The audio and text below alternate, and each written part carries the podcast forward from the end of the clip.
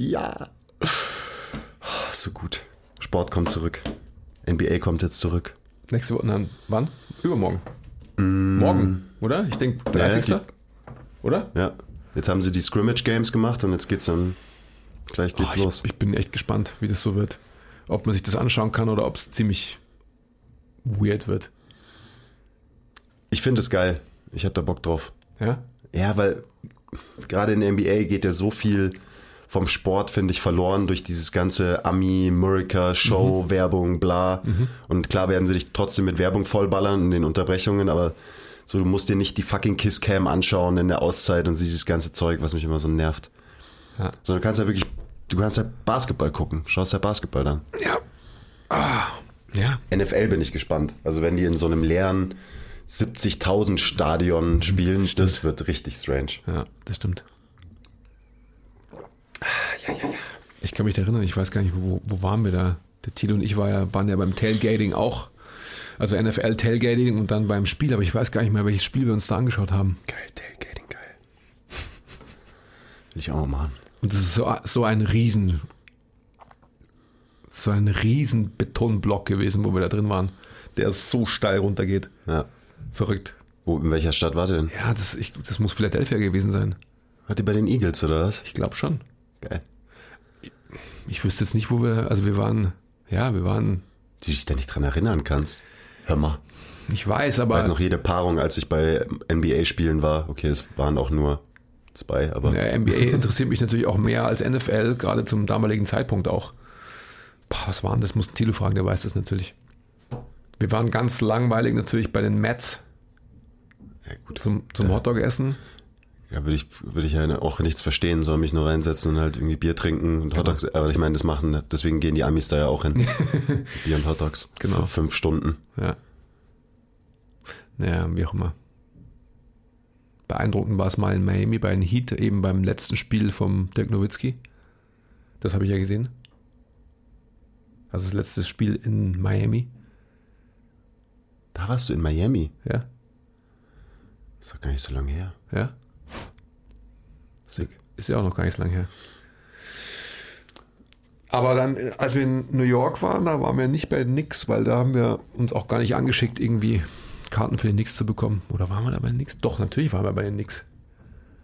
Ich habe nichts gegen Spurs gesehen. Hab die Claw habe ich live gesehen.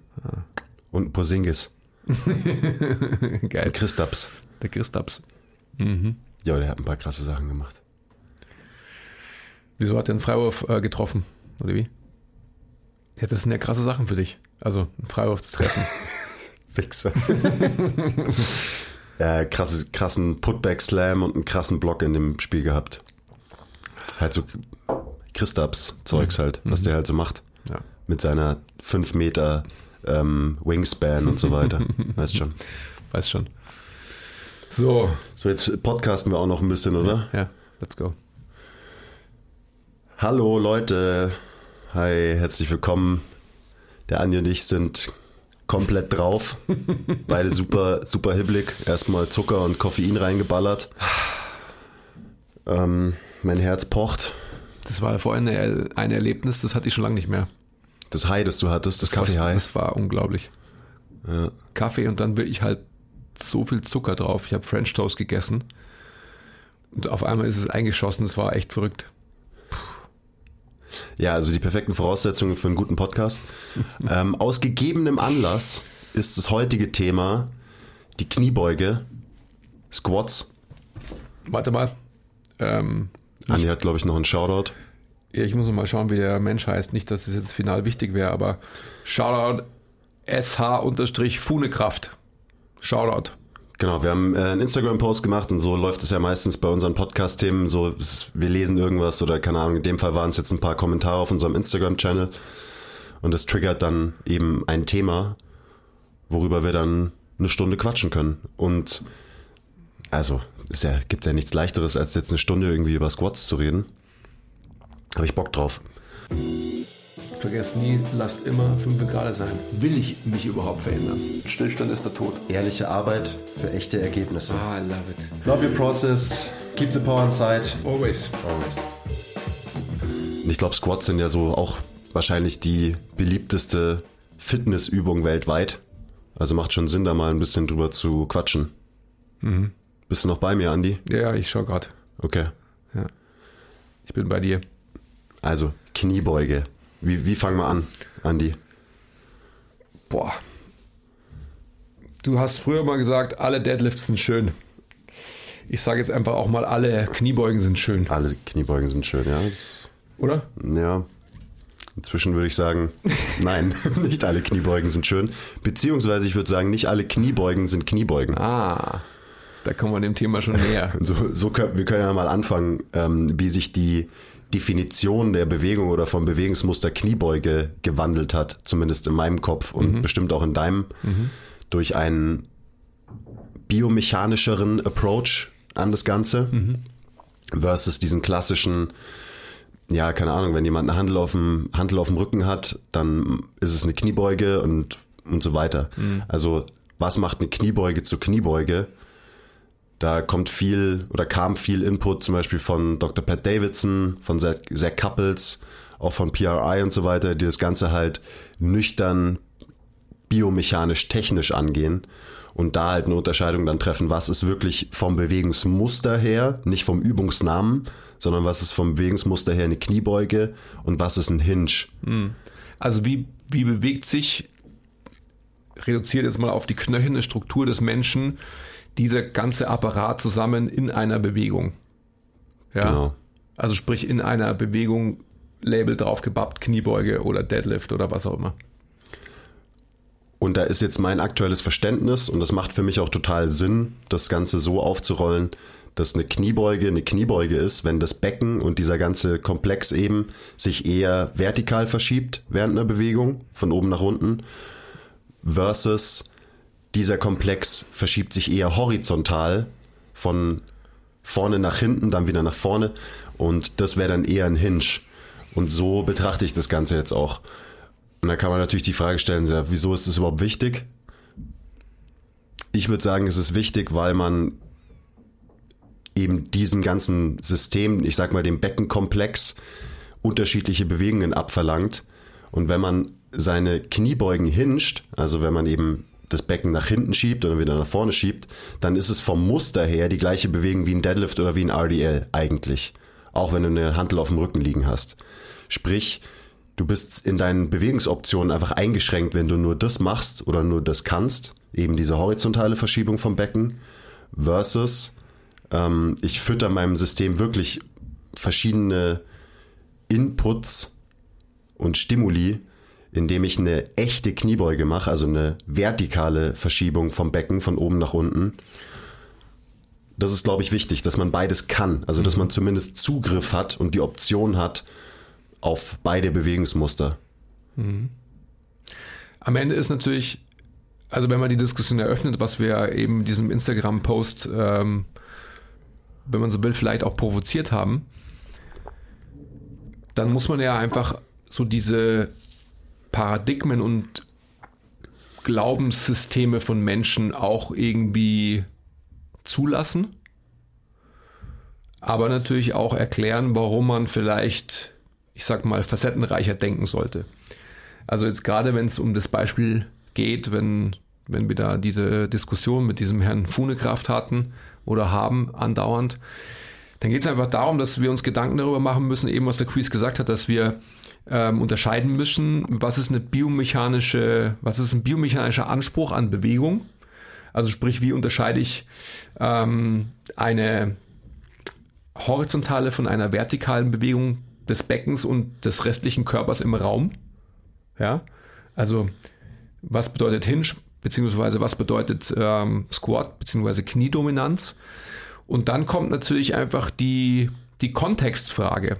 Also mache ich eine Kniebeuge, um einen gewissen Output zu generieren, also viel Gewicht zu bewegen, was auch immer viel bedeutet für das Individuum, dann werde ich wahrscheinlich eine Strategie fahren, die mir das ermöglicht und leichter ermöglicht. Und äh, meine Biomechanik in ähm, Betracht gezogen, werde ich wahrscheinlich eine Variante wählen, die mir eben ja, einen höheren Power-Output ermöglicht. Und es ist halt bei den meisten oder bei mehreren Menschen wahrscheinlich mit einer eher hingigen Bewegung einhergehend.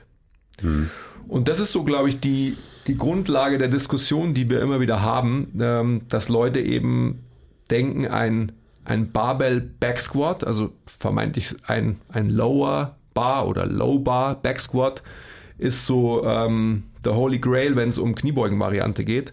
Und das müsste doch jeder können. Und das wäre so diese Mobilitätskönigin. Und jeder sollte sich dahin arbeiten. Nein. Nein.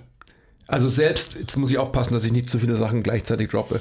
Selbst wenn es so ist, dass, ähm, dass ich das als absoluten Standard hätte, habe ich Menschen, die aufgrund ihrer Biomechanik und aufgrund von äh, Tendenzen, Kompensationen oder sonst was, die sie mitbringen, vermeintlich nie in eine Position kommen können, ähm, die diese Haken, diese Boxes quasi gecheckt hätte. Also jetzt auf diese Diskussion eingehen, die wir da auf Instagram hatten.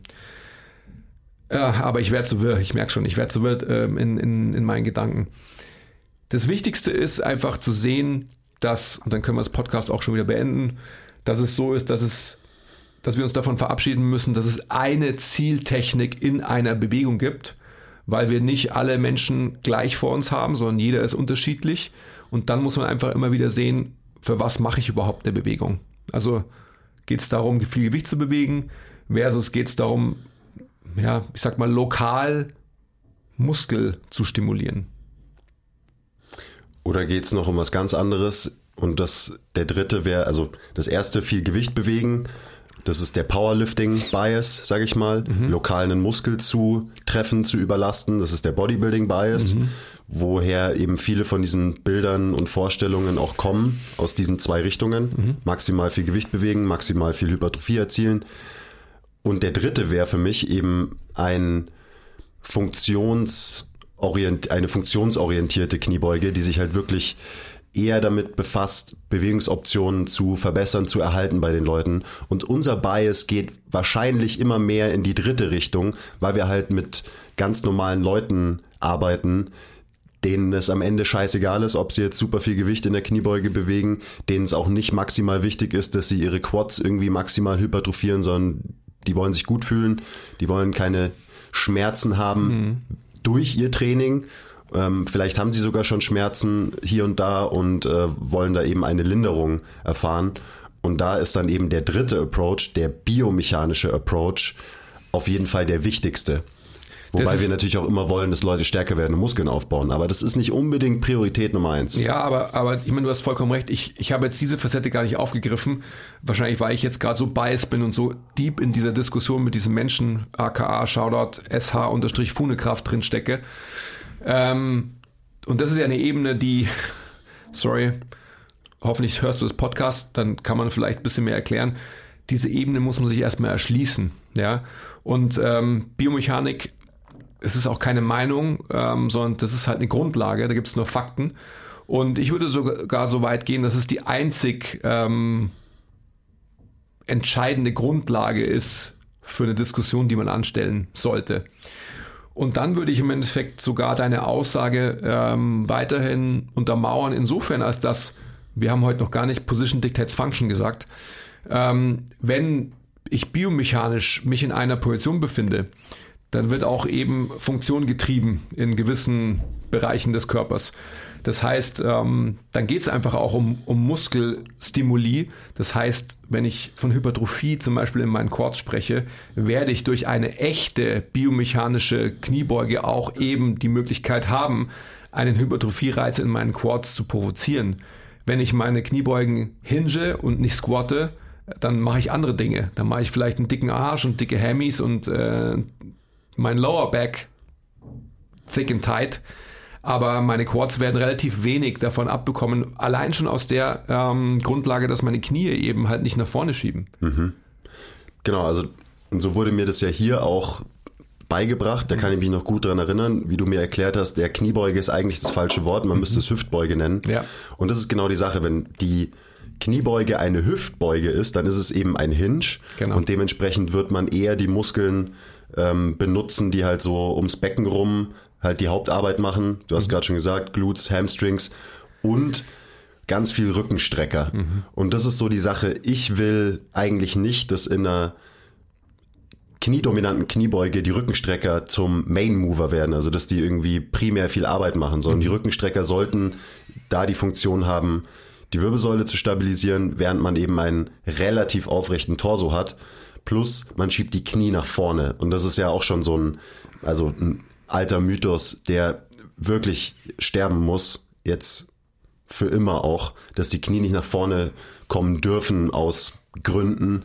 Ähm, ja, jeder, der das irgendwie behauptet und dann das versucht zu argumentieren, der verliert in dieser Diskussion einfach, weil es keinen rationalen Grund dafür gibt, dass man die Knie nicht über die Zehen schieben mhm. darf mhm. oder soll oder mhm. kann. Schaut euch natürliche menschliche Bewegungen an, wie geht man eine Treppe hoch, wie verhält sich ein Sportler auf dem Spielfeld. Ähm, wenn der seine Knie nicht über die Zehen schieben dürfte, ja, dann herzlichen Glückwunsch, äh, kannst du nichts mehr machen. Mhm. Also wir haben vorhin irgendwie über Football geredet da wären Footballspiele ganz schön lame und scheiße anzugucken, wenn Menschen ihre Knie nicht über ihre Zehen schieben dürfen. Ja. Also eine kniedominante Kniebeuge, also eine Kniebeuge und keine Hüftbeuge bedeutet, die Knie werden nach vorne geschoben, der Körper bleibt relativ aufrecht, was alleine dafür sorgt, dass zum Beispiel der untere Rücken nicht so sehr beansprucht ist. Das ist ganz einfache Physik, der Biomechanik. Und da fängt es schon an. Also für viele Leute, die eben Trouble im unteren Rücken haben, und es sind verdammt viele, macht es wahrscheinlich Sinn, dass sie eine Kniebeuge kniedominant machen, alleine um ihren unteren Rücken zu entlasten und eben die Arbeit und die Last ein bisschen in ihrem System umzuverteilen, zum Beispiel auf ihre Quads. Und da kommt dann zum Beispiel auch sowas wie ein Fersenkeil ins Spiel. Da ging es ja auch in dieser Instagram-Diskussion viel drüber. Der Post, da ging es um eine Kniebeuge mit Fersenkeil. Und das erlaubt einem eben ein tatsächlich kniedominantes Kniebeugenmuster zu trainieren. Was wiederum die Vorteile hat, was ich vorhin schon angesprochen habe, dass du halt deinem System mal wirklich einen anderen Input geben kannst. Die relative Bewegung in deinem Becken, also wie bewegt sich dein ISG, wie bewegt sich dein Becken während einer Kniebeuge, ähm, das sind quasi neue Ranges of Motion, die du da benutzt, versus du machst halt alles als Hüftbeuge und alles hüftdominant. Dann sind auch die relativen Bewecken, äh, Bewegungen im Becken immer die gleichen, immer die gleichen. Die Muskeln, die arbeiten, sind immer die gleichen. Dementsprechend kann es halt sein, dass du zum Beispiel deine Rückenstrecker viel zu viel trainierst. Ähm, und das ist eine Muskelgruppe, die bei den meisten, vor allem bei den meisten, die viel Krafttraining machen, nicht noch mehr Arbeit brauchen, sondern das ist eine Muskelgruppe, die braucht eine Pause. Hm.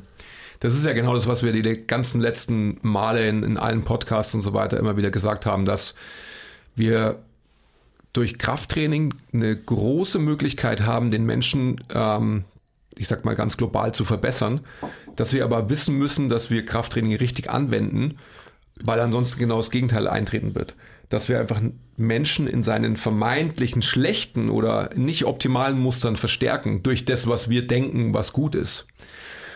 Und da sind halt einfach viele, viele ähm, Beliefs, die da ausradiert gehören. Also genau das, was du eben gerade gesagt hast diese Überbetonung der Arbeit des unteren Rückens. Ja, alles muss der untere Rücken machen. Der untere Rücken muss gearcht sein und dann wird im Endeffekt der Mensch auch gesund sein. Ja, und was passiert dann? Ähm, es ist eben genau das Gegenteil der Fall. Also, was wir auch schon mal diskutiert haben, mein unterer Rücken tut weh, ja, okay, du musst wahrscheinlich noch mehr unteren Rücken trainieren. Genau, ja, mein, wie kann ich meinen Rücken stärken? Genau. Der nächste Mythos, der eben meistens ja, wo das Gegenteil eigentlich der Fall sein ja, sollte. Genau. Dass man den unteren Rücken entlastet und andere Strukturen stärker macht, die es dann eben dem unteren Rücken ermöglichen, dass der mal kurz abschalten kann und durchatmen kann. Das ist am Ende des Tages wieder, wenn man sich natürliche Funktion des Menschen anschaut, also wenn man wieder den, den Gangzyklus herannimmt, ähm, dann schaut man sich eben an, was machen halt Gelenke oder Gelenkabschnitte in verschiedenen Phasen des Gens.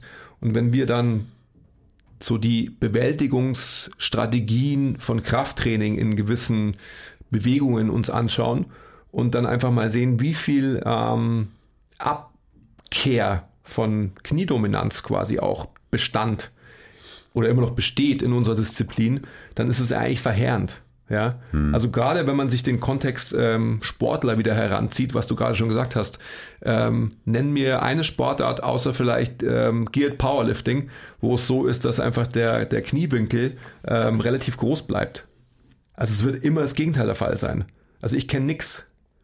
Ja, du wirst immer, wenn du, wenn du, der Mensch, wenn er nicht drüber nachdenkt und sich im Raum nach vorne bewegt, dann wird sein Kniewinkel immer spitz werden, weil einfach das Knie ja, über die Zehenspitzen hinaus nach vorne schiebt. Was hat die Disziplin Krafttraining meistens gemacht? Das Gegenteil. Also einfach halt einen 90-Grad-Winkel oder einen äh, größeren Winkel als 90 Grad sogar in verschiedenen ähm, Facetten irgendwie versucht zu, zu etablieren. Damit einhergehend auf alle Fälle halt Hinging-Muster verstärkt, weil man immer gedacht hat, ja, Glutes und Hamstrings sind schwach. Ja, die müssen stärker sein. Und dieser ganze hüftstreckende Komplex müsste stärker sein. Muss er wahrscheinlich, ja. Aber er muss auch einfach zu einer gewissen Neutralität zurückgeführt werden, dass beide Endpunkte des Spektrums ermöglicht werden. Aber hm. Ja, die, die hintere Kette, also so habe ich das ja auch am Anfang meiner Stimmt. Karriere ge gelernt. Man muss die Posterior Chain so äh, stärken und so weiter. Die hintere Kette muss stark gemacht werden. Ja, muss sie, aber wenn man halt sich nur um die hintere Kette kümmert, dann ist auch wieder scheiße, weil halt so ein gewisses Maß an Balance verloren geht. Ähm, wir sind ja jetzt eh schon da, also können wir auch mal anfangen, die klassischen Paradigmen, die klassischen Coaching-Cues und so weiter, gerade für die Kniebeuge mal so ein bisschen kritisch zu betrachten. Und es ist eben bei der Kniebeuge Brust raus, Knie raus, Arsch nach hinten schieben. Und genau, wenn man eine Kniebeuge mit diesen drei Cues ancoacht, nur mit den dreien, dann ist klar, dass die Kniebeuge eine Hüftbeuge sein wird und dass es eben ein Hinge ist und niemals ein kniedominantes Muster sein kann. Und was, was mache ich da? Ich coach einen Hinge mit Arsch hinterschieben. Ich coach eine pure Außenrotation in mhm. der Hüfte mit Knie raus. Ich coach eine Supination im Fuß mit Knie raus. Und ich bleib in dieser Position gefangen. Und ich coach mit Brust raus eine Extension in der Wirbelsäule. Mhm. Ähm, das sind so die, die wichtigsten ähm, Bewegungsrichtungen, sage ich mal. Und das erlaubt mir und meinem System sehr viel Stabilität. Was toll ist, um viel Gewicht zu bewegen.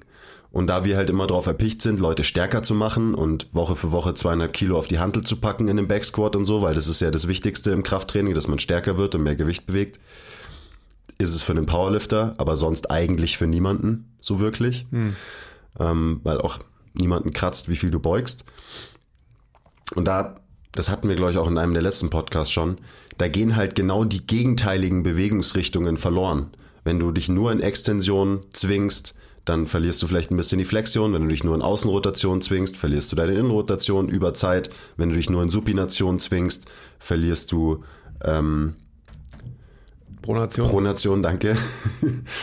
Und es sind halt genau die Sachen, diese menschliche Bewegung passiert immer im Wechsel aus Pronation, Supination, Innenrotation, Außenrotation und so. Also wenn wir wieder zu einem Sportler zurückkehren, zu einem Footballer, zu einem Fußballer, zu einem Tennisspieler, whatever, dann bewegt er sich durch den Raum und hält seine Position gegen die Schwerkraft durch den Wechsel immer aus diesen Bewegungspaaren, sage ich mal.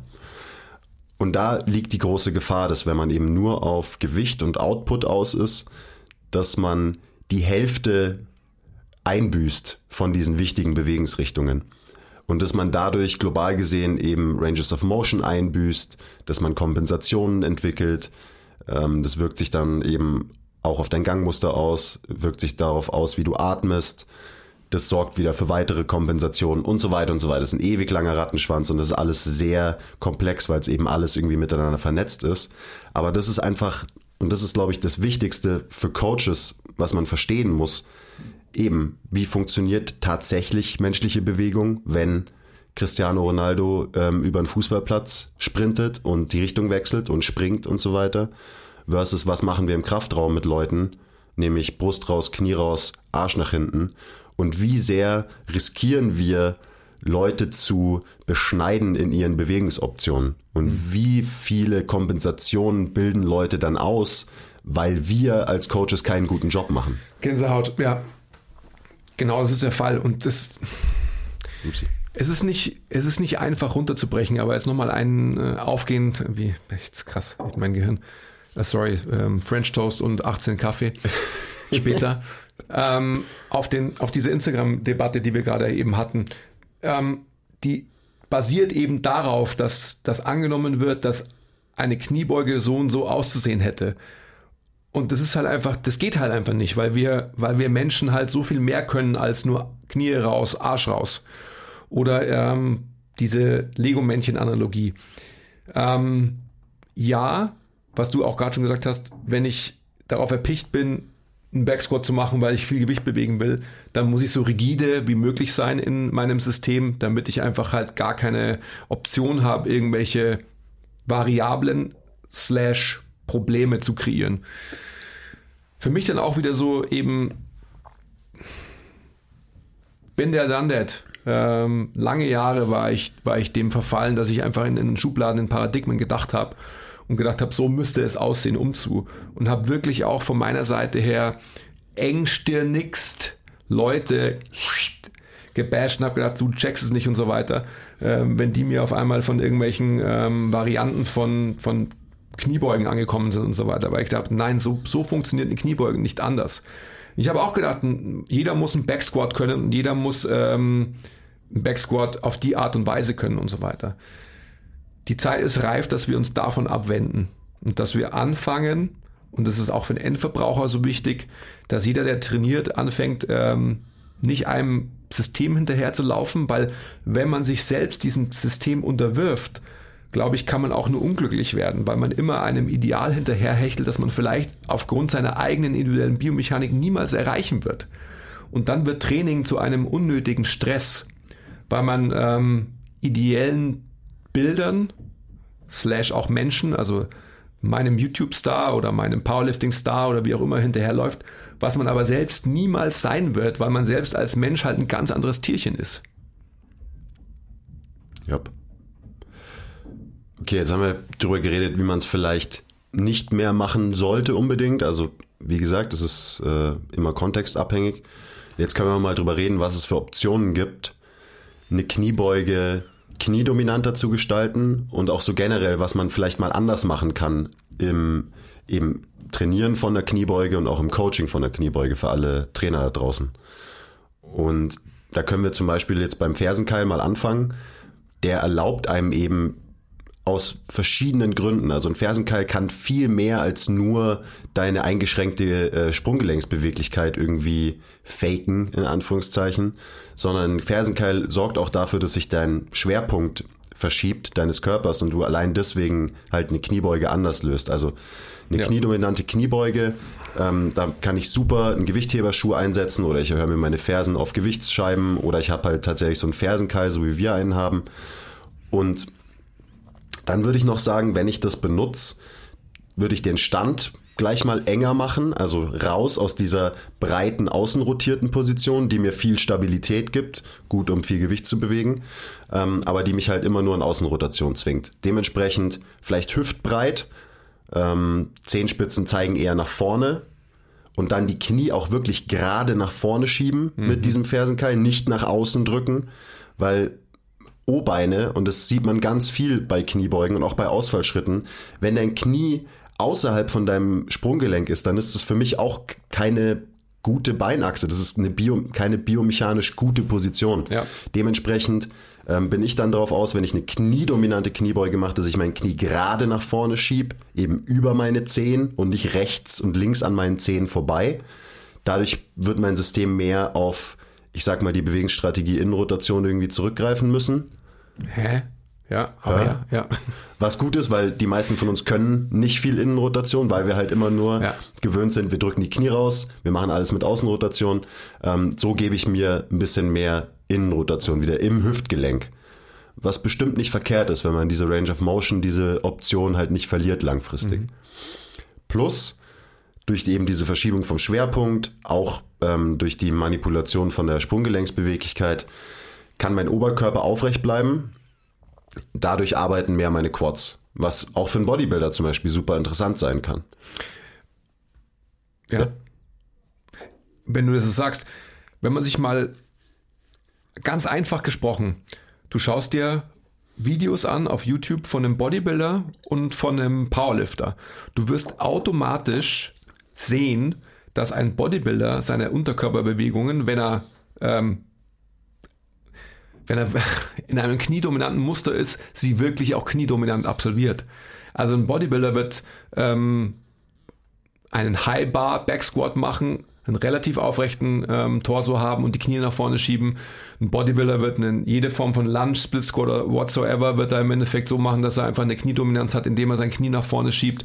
Ein Bodybuilder ist nicht erpicht darauf, final Gewicht zu bewegen, sondern der ist final auf einem Pump in seinem anvisierten Muskel erpicht. Und ein Bodybuilder hat dementsprechend dem Motto Position Dictates Function mehr Rechnung getragen als ein Powerlifter, weil ein Powerlifter ist final erpicht darauf, Gewicht zu bewegen. Und das ist schon äh, für mich immer eine spannende Illustration, dass auf alle Fälle ein Bodybuilder ähm, mehr weiß, was er strukturell trainiert, weil im Endeffekt ähm, das lokale Ergebnis wichtiger ist als das gesamte Ergebnis. Hm. Also Arnold zum Beispiel, oder der hat ja auch so Kniebeugen gemacht, wo er die Füße zusammen hatte, also wo sich die Füße berührt haben und dann hat er die Knie weit nach vorne geschoben zum Beispiel. So eine Kniebeugen-Variante hat er gemacht, weil natürlich würde er jeden Squat nur hingen, dann würde er nur seine hintere Kette irgendwie weiterentwickeln und hypertrophieren, was dann halt auf der Bühne scheiße aussieht, weil ein Bodybuilder ist ja darauf aus, dass er eine ausgeglichene mhm. Physik hat. Ja. Dementsprechend braucht er nicht nur fette Hemis, sondern auch fette Quads. Und wenn man sich den Arnold wieder anschaut von, ähm, von seiner individuellen Biomechanik und seinen Trainingspartner Franco Colombo, Gott hab ihn selig, im Vergleich dazu, ähm, dann hast du extrem unterschiedliche Körpertypen. Und Franco Colombo war extrem stark, weil er auch kleiner war, kürzere Hebel hatte und so weiter, aber darauf will ich gar nicht hinaus, sondern der hat natürlich auch einen Backsquat anders beugen können als ein Arnold, weil er einfach andere Hebel hatte am Ende des Tages. Das heißt, Arnold musste sich eine Bewältigungsstrategie in der Kniebeuge suchen, die ihm ermöglicht hat, den Fokus auf eine kniedominante Leistung zu bringen. Mhm. Der konnte nicht so beugen wie Franco. Und das ist einfach genau der Punkt. Also es ist für mich einfach ganz einfach. Fühlen. Und wie heißt so schön, äh, Position Dictates Function, wenn du deine Position richtig hast, wirst du auch die richtigen Muskeln fühlen. Da musst du nicht rummanipulieren und so weiter, sondern die Biomechanik ähm, wird dir die Möglichkeit geben, die Muskeln zu spüren, die du denkst spüren zu müssen in einer Bewegung. Und da zurück zum Fersenkeil. Was macht der Fersenkeil? Er verändert deine Position im Raum. Genau. Dementsprechend verändert er äh, muskuläre Aktivierung, mhm. relative Bewegungen, Rotationen, bla bla bla bla bla. Äh, so die individuelle, individuelle Struktur kann man auch noch mal kurz abreißen. Wenn jemand zum Beispiel einen kurzen Oberschenkelknochen hat, dann wird es ihm leichter fallen, von vornherein aufrechter zu bleiben in der Kniebeuge. Dann wird es ihm wahrscheinlich auch leichter fallen, mit seinen Quads viel zu arbeiten. Ähm, dementsprechend reicht es vielleicht für jemanden, der einfach so gebaut ist, mit kurzen Oberschenkeln einen Bar Squat zu machen. Der kann ihn trotzdem sehr kniedominant machen, halt mhm. eine echte Kniebeuge. Das ist für jemanden schwieriger, der einen langen Oberschenkel hat. Das ist ganz logisch. Der muss einfach im Raum seine Hüfte weiter nach hinten schieben, ähm, sonst kommt er nirgendwo hin. Ja. Dementsprechend macht es wahrscheinlich Sinn, dass man mit äh, einer Fersenerhöhung arbeitet, wenn man eben einen langen Femur hat. Aber man darf oder man sollte das meiner Meinung nach nicht als Ausrede dafür nehmen, so, oh ja, ich habe so lange Oberschenkel, ich kann halt keine kniebenannte Knie, Kniebeuge machen. Doch kannst du, du musst eben nur deine Position so beeinflussen, dass du das hinbekommst. Mit zum Beispiel einem Fersenkeil oder auch mit einem, mit einem Front Squat statt ah. einem Back Squat. Oder mit einem Safety Bar Squat mhm. statt einem Back Squat. Gut, dass du es sagst, weil das ist ja genauso, das ist ja auch eine Facette dieser Diskussion, die wir auf Instagram gerade führen, ähm, dass man eben nicht verheiratet ist mit einer, wie man denkt, Königsvariante von einer Kniebeuge, also Back Squat muss man können und so weiter, weil ansonsten kann man keine Kniebeuge. Ja, genau. Sondern dass man eben genau, was du gerade sagst, es ist so wichtig, dass man eben bereit ist, sich in einer anderen Form der Kniebeuge progressiv zu bewegen. Und der Backsquat, also ist super overrated. Ähm, das haben wir, glaube ich, eh schon auch ein paar Mal gesagt. Von meinen Kunden macht nie, oh niemand einen Backsquat. Oh mein Gott, was sagt ihr über den Backsquat? Also ein Backsquat, wenn das Gewicht hinten auf deinem Körper liegt, wird dazu führen, dass dein, dein System sich dadurch quasi nach vorne verschiebt und wenn dein ganzes System, so dein Brustkorb und so nach vorne verschoben ist, dann musst du, damit du nicht nach vorne umfällst während der Kniebeuge, natürlich deinen Arsch weiter nach hinten verschieben. Du hast automatisch quasi einen Hinge. Deswegen ist es so gut wie unmöglich, einen Low-Bar Squat wirklich kniedominant zu gestalten. Mhm. Wenn du aber die Last vor deinen Brustkorb platzierst, zum Beispiel mit einem Front Squat oder einem Safety Bar Squat, wo die ähm, Last ja auch viel weiter vorne liegt, weil sie höher ist und weil meistens die Gewichtsscheiben auch so leicht vor dem Körper dann eben hängen im Raum, ähm, wenn das passiert, dann kann sich dein Körperschwerpunkt eher nach hinten verschieben, eben als Gegenreaktion zu der, zu der Last, die vorne lastet. Und dementsprechend wirst du wahrscheinlich aufrechter sein können. Ist ja auch logisch. Ich meine, jeder, der schon mal einen Front Squat und einen Back Squat gemacht hat, weiß, dass der Front Squat automatisch aufrechter ist. Und das hat eben was damit zu tun, wie ähm, ist der Schwerpunkt so im Raum? Wie verhält sich das? Und dementsprechend will ich, dass die Leute, die ich coach, hingen auf der einen Seite. Und da ist meiner Meinung nach die beste Möglichkeit, ähm, Bewegungen wie RDLs oder Deadlifts dafür zu verwenden und eben keinen Backsquat. Und wenn ich äh, eine Kniebeuge mit jemandem mache, dann werde ich mit dem immer eher einen Goblet Squat, einen Front Squat oder einen Safety Bar Squat machen. Weil alleine die Ausrichtung und Verteilung vom Gewicht dazu führt, dass der Mensch halt automatisch, Position Dictates Function, eine kniedominante Bewegung macht. Und mhm. dann bin ich wieder so in diesem, okay, ich will, dass mein, äh, mein Kunde alles kann, biomechanisch Hingen und tatsächlich was Kniedominantes. Dementsprechend suche ich mir meine Varianten aus und bin nicht verheiratet mit, der Fuck, mit dem fucking Backsquat, der eben nur ein weiterer Hinge ist, wo ich zwar viel Gewicht auf die Hantel packen kann, aber wie gesagt, so what? Who cares? Außer das Ego von uns äh, fitnessbesessenen Meatheads. Mhm. Genau. Sonst niemand. Sonst niemand. Aber durch unser ego-getriebenes Training, was wir halt übertragen eben auch auf unsere Kunden und durch die Informationen, die wir da raushauen, auf Leute, denen es eigentlich auch egal war, ähm, denken sie auf einmal, das ist wichtig für sie und dadurch entwickeln viele Leute halt ein eigentlich falsches Mindset mhm. zu diesem ganzen Thema Fitness, weil Fitness sollte ja eigentlich ja diesen Gesundheitsaspekt bedienen, sage ich mal, und nicht nur diesen Mehrgewicht, mehr Wiederholungen, mehr Volumen, mehr, mehr, mehr, mehr, mehr Aspekt. Hm. Ja, jetzt könnte man natürlich wieder eine ganz andere, ein ganz anderes Fass aufmachen, gell? Das machen wir jetzt nicht. Das machen wir nicht. Wir bleiben bei der Kniebeuge. Ja. Eigentlich könnte man jetzt Stopp machen und zurückspulen und sich nochmal dreimal anhören, was du gesagt hast, weil das ist ja eigentlich so eindringlich einfach. Also, wo verteilst du das Gewicht hin und dementsprechend, wo muss sich dein Körper hin verschieben, damit er nicht auf die Fresse fliegt? Ähm, und mehr muss man eigentlich gar nicht dazu sagen, weil das ist dann einfach, ja, die Erklärung. Ja.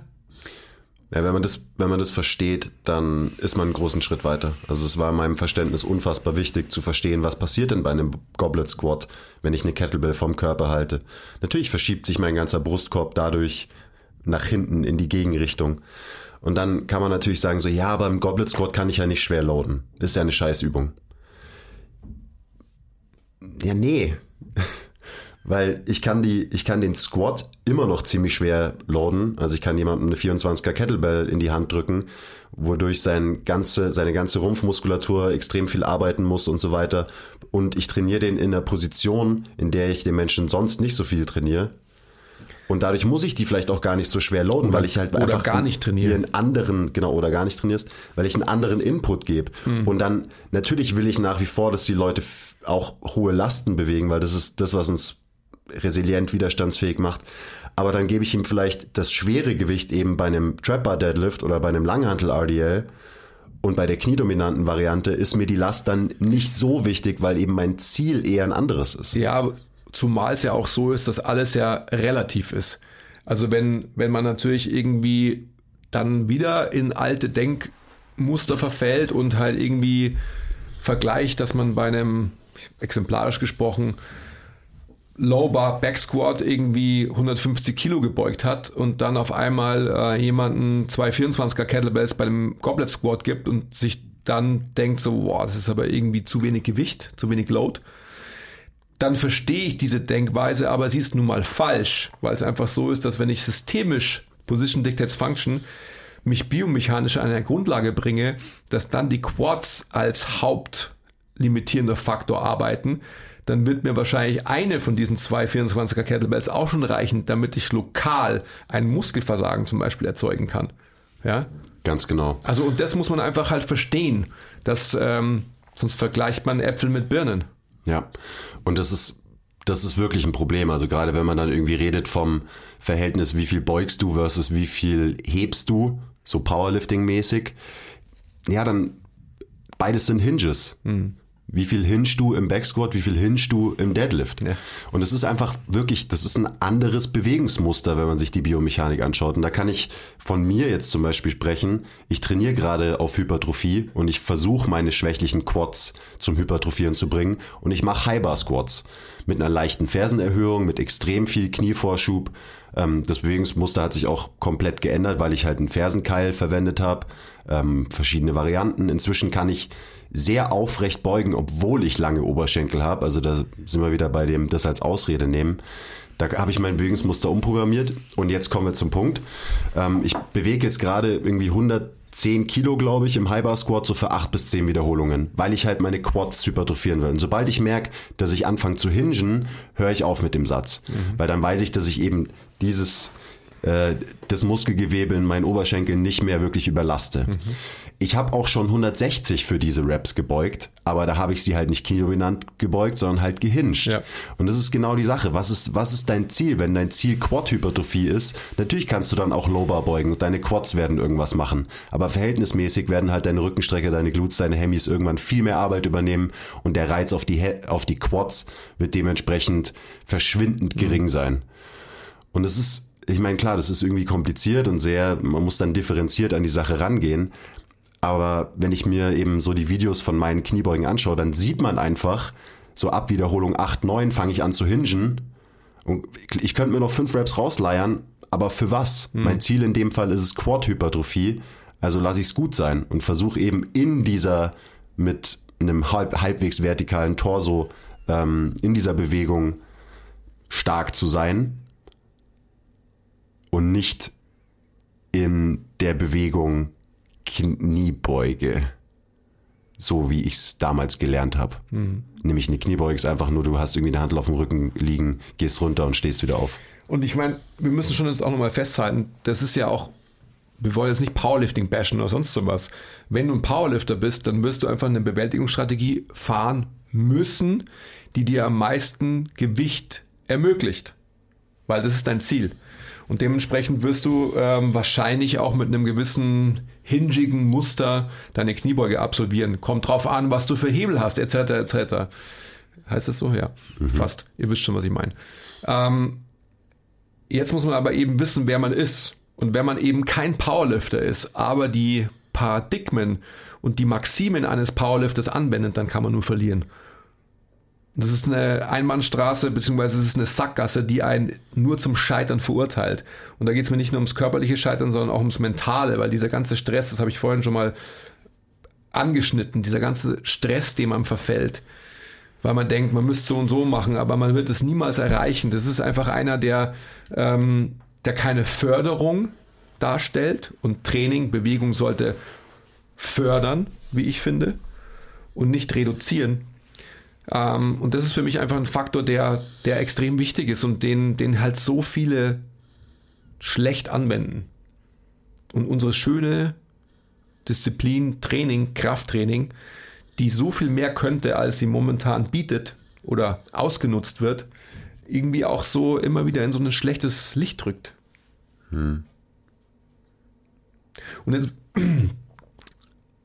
du hast mich ja schon so ähm, so ein bisschen gedisst, so quasi, dass ich jetzt ein echter Sportler werde, wieder so, weil ich jetzt so ein bisschen sprinte und so.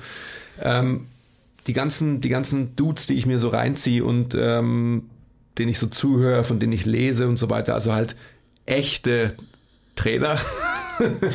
also ich meine Sportarttrainer, also viel Leichtathletik und so weiter. Wenn man sich halt eigentlich der O-Ton aller ist, äh, mach so wenig im Kraftraum wie nur irgendwie möglich, weil du eben Muster verstärkst, die mit natürlicher slash optimaler Bewegung nichts zu tun haben. Weil wenn wir wieder sehen, wie bewegt sich der Mensch im Raum vorwärts, dann ist es halt eine, wenn man so will, dreidimensionale Bewegung und es ist am Ende immer eine rotatorische Bewegung und es ist halt keine Lego-Männchen, analoge Bewegung, die wir aber fördern durch das, was wir denken, ähm, Knees out, Chest out, push your booty back und so weiter. Das ist halt einfach nicht das, was, was ein Mensch beim Sprinten braucht zum Beispiel oder beim Springen oder bei whatsoever. Hm. Und jetzt, also zu diesem alten, man muss maximal stark sein, maximal viel Gewicht bewegen im Kraftraum, kommt ja jetzt auch noch der Instagram Brainfuck dazu. Das halt nicht nur die Meatheads hüftdominant beugen, sondern auch noch die ganzen Chicks, Ja, ja, die Chicks, fangen genau. an, äh, hüftdominant zu beugen und mit extrem viel Arch, weil es halt Ja. ähm, irgendwie besser aussieht, vermeintlich, Ja. weil man den Hintern krass rausstrecken kann und es gibt halt einfach viele Likes auf Ja, Instagram. du hast recht. Und dadurch wird dieses ganze, diese ganze Denkweise auch nochmal verstärkt. Weil jetzt haben wir die, die Dudes, die alle krass stark sein wollen und die hingen alle ihre Squats und die Ladies hingen auch alle ihre Squats, weil halt die Influencerinnen das so vormachen, weil da halt obviously die Glutes mehr arbeiten müssen. Das heißt, sie werden mehr hypertrophieren und die Glutes sehen halt vermeintlich auch voller und besser aus, wenn man krass im Hohlkreuz drin hängt. Ja, und ich meine, das ist wieder eine Diskussion jetzt für sich. Und man will ja als Lady eigentlich auch keine dicken Quads, sondern man will ja, wenn, dann überhaupt einen dicken Booty. Ja, aber jetzt so schöne Schenkel sind doch so sexuell auch. Ja, aber wo, was ist ein Schenkel? Ist Schenkel vorne, seitlich, hinten? Alles. Alles, ja. Alle Schenkels. Alle Schenkels. Ja, ich, du hast vollkommen recht. Das ist eine Facette, die, ähm, die schwingt bei mir immer so mit, aber die rücke ich gar nicht so in den Fokus. Aber es ist natürlich vollkommen richtig.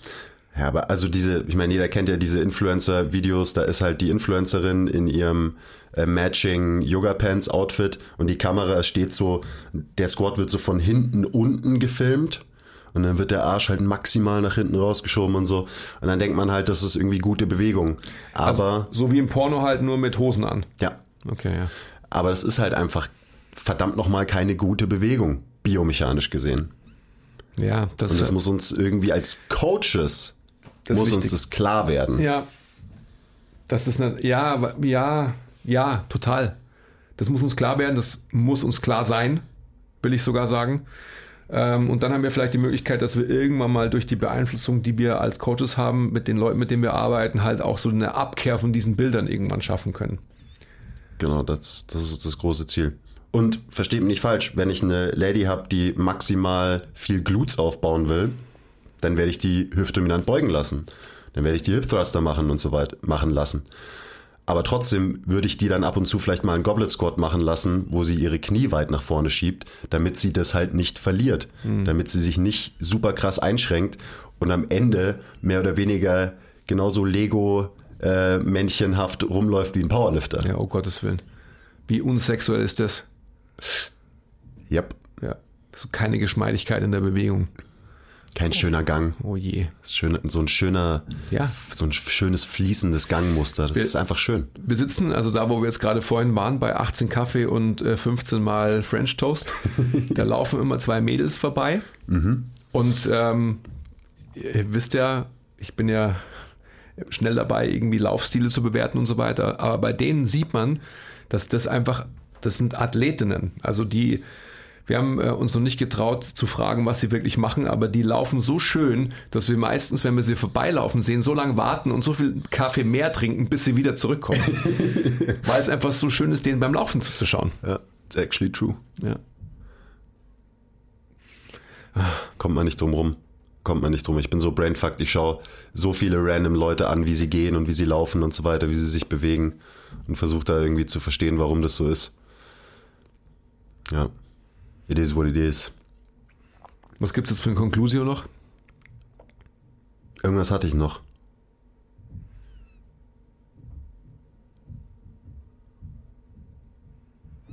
Ja, Squats. Mein Gehirn ist einfach so überfordert von dem ganzen Koffein und von dem ganzen Zucker. Ja, aber mir geht's wieder einigermaßen jetzt. Okay, okay. Ja, ich glaube, alles weitere, so diese ganzen, ich meine, wir haben das ja alles angerissen, so mit relative Bewegungen und was, wie biased man sich mit einer Bewegung und so weiter. Das ist zu deep für den Podcast. Ähm, da kann ich euch unsere Skill-Meetings ans Herz legen und auch den Education-Podcast, wo wir noch nerdiger sind. Wir waren, glaube ich, eh schon relativ nerdig unterwegs heute. Ähm, da gehen wir dann wirklich tiefer auf diese Themen ein. Äh, das ist eben wichtig für das Verständnis, dass man wirklich checkt, was, was passiert biomechanisch in einem Becken während einer Kniebeuge und so weiter. Und als Take-Home-Message würde ich sagen, ähm, ja, wenn ihr nur hinscht und wenn ihr eure Kniebeugen auch hinscht, dann probiert es einfach mal anders aus und ihr werdet den Unterschied merken. Also stellt euch ein bisschen enger hin, schiebt eure Knie gerade nach vorne, schiebt eure Knie weit nach vorne, ähm, packt die Last vor den Körper mit einer Kettlebell vom Körper, mit zwei Kettlebells vom Körper, mit einer Langhantel in der Front Squat Position und so weiter und so weiter. Also einfach mal das ausprobieren, den Unterschied merken ähm, und nie mehr jemanden Glauben schenken, der euch erzählen will, dass man die Knie nicht über die Zehen schieben darf. Mm, genau. Das, das wäre meine Take-Home-Message schon mal gewesen. Du hast es eigentlich schon gesagt, merken, aka spüren. Ich glaube, dass einfach so wichtig ist, dass wir auch, ähm, wenn wir trainieren, wieder spüren. Und da will ich jetzt nicht in irgendwelche ähm, Muscle-Mind-Connection-Diskussionen abdriften, aber es ist, glaube ich, wichtig, dass wir ähm, nicht nur irgendwas nachmachen, sondern auch wirklich in der Selbst, im Selbsttest eben schauen, wie spüre ich was und wie manipuliere ich es, dass ich es halt spüre. Wenn ich eine Kniebeuge mache, weil ich irgendwie denke, äh, ich will Quads aufbauen und spüre meine Quads nicht, naja, dann kann es irgendwie nicht so ganz richtig sein, oder? Common Sense, denkt's mal nach da draußen. Ja. Wo ist der Muskelkater? Wo merkt ihr einen Pump? Wo spürt ihr einfach die Muskeln während der Bewegung arbeiten? Ja. So, das sind da gute Indikatoren. Das sollte man sich mal näher anschauen. Ja, und ich meine auch ganz, ganz klar, wenn ich, wenn ich einfach einen, einen Kniewinkel habe, der, der halt immer bei 90 ist, ja, und nie kleiner wird, naja, wie sollen dann die Quads arbeiten? Schwierig. Schwierig. Jetzt will ich nicht in der Diskussion eröffnen, dass die, die Quads falsch äh, dass Anteile der Oberschenkelvorderseite auch ähm, Bewegungen in der Hüfte mitbestimmen? Ja, natürlich, aber es geht ja um eine Kniestreckung. Aber not for now. Also versucht eure, ich auf Instagram schreibe ich auch immer Squatty Squats oder Squatty Squats ist auch so ein Ding, ähm, halt was die Leute, die sich damit viel beschäftigen und gut auskennen, immer benutzen. Also wirklich eine kniedominante Kniebeuge. Ähm, das nicht verlernen ist auf jeden Fall wertvoll, meiner Meinung nach. Probiert es mal aus. Macht eure Kniebeugen wirklich als Kniebeugen und nicht nur als Hüftbeugen. Das wäre die Take-Home-Message. Und ein paar ähm, Ideen, wie ihr das mal angehen könntet, haben wir jetzt ja schon geliefert. Also Last von Körper, Fersen erhöhen und so weiter und so weiter. Damit mal ein bisschen rumspielen. Und wenn ihr dazu noch Fragen habt, dann schreibt uns. Mhm. Oh, jetzt könnte ich wieder weitermachen. Aber. Ja, was ist dir noch nein, eingefallen? Nein, nein, nein. Nein, nein, nein, nein, nein. Nein, nein, nein, nein, nein, nein. Ich brauche mehr French Toast. Ich brauche auch wieder Zucker. Ja, gut. Vielen Dank. Danke, SH-Funekraft. Äh, Vielleicht schicken wir den, den Podcast. Weiß ich gar nicht, ob du dem überhaupt folgst. Könntest dir anhören, diese Folge. ja, wäre es immer geil, wenn so eben ein ganzes Podcast-Thema getriggert wird durch sowas. I love it. Ja. Dann müssen wir uns nämlich nicht überlegen, ewig und drei Tage, über was wir die nächste Folge machen. Ja, das stimmt. Vielen Dank für eure Aufmerksamkeit, Leute. Entschuldigt, dass wir heute so ein bisschen drauf waren. Aber vielleicht hat man es ja auch gar nicht gemerkt. Manchmal, meine Zunge ist schon. Eigentlich sollte doch meine Zunge locker geworden sein, nur ist schwer teilweise. Ja, Komisch. keine Ahnung, meine Füße zittern und meine Hände zittern die ganze Zeit. Ist das gut? Okay. Jetzt müssen wir aufhören, der, der Andi kriegt Halluzinationen. Also bis zum nächsten Mal. Bye. Ciao.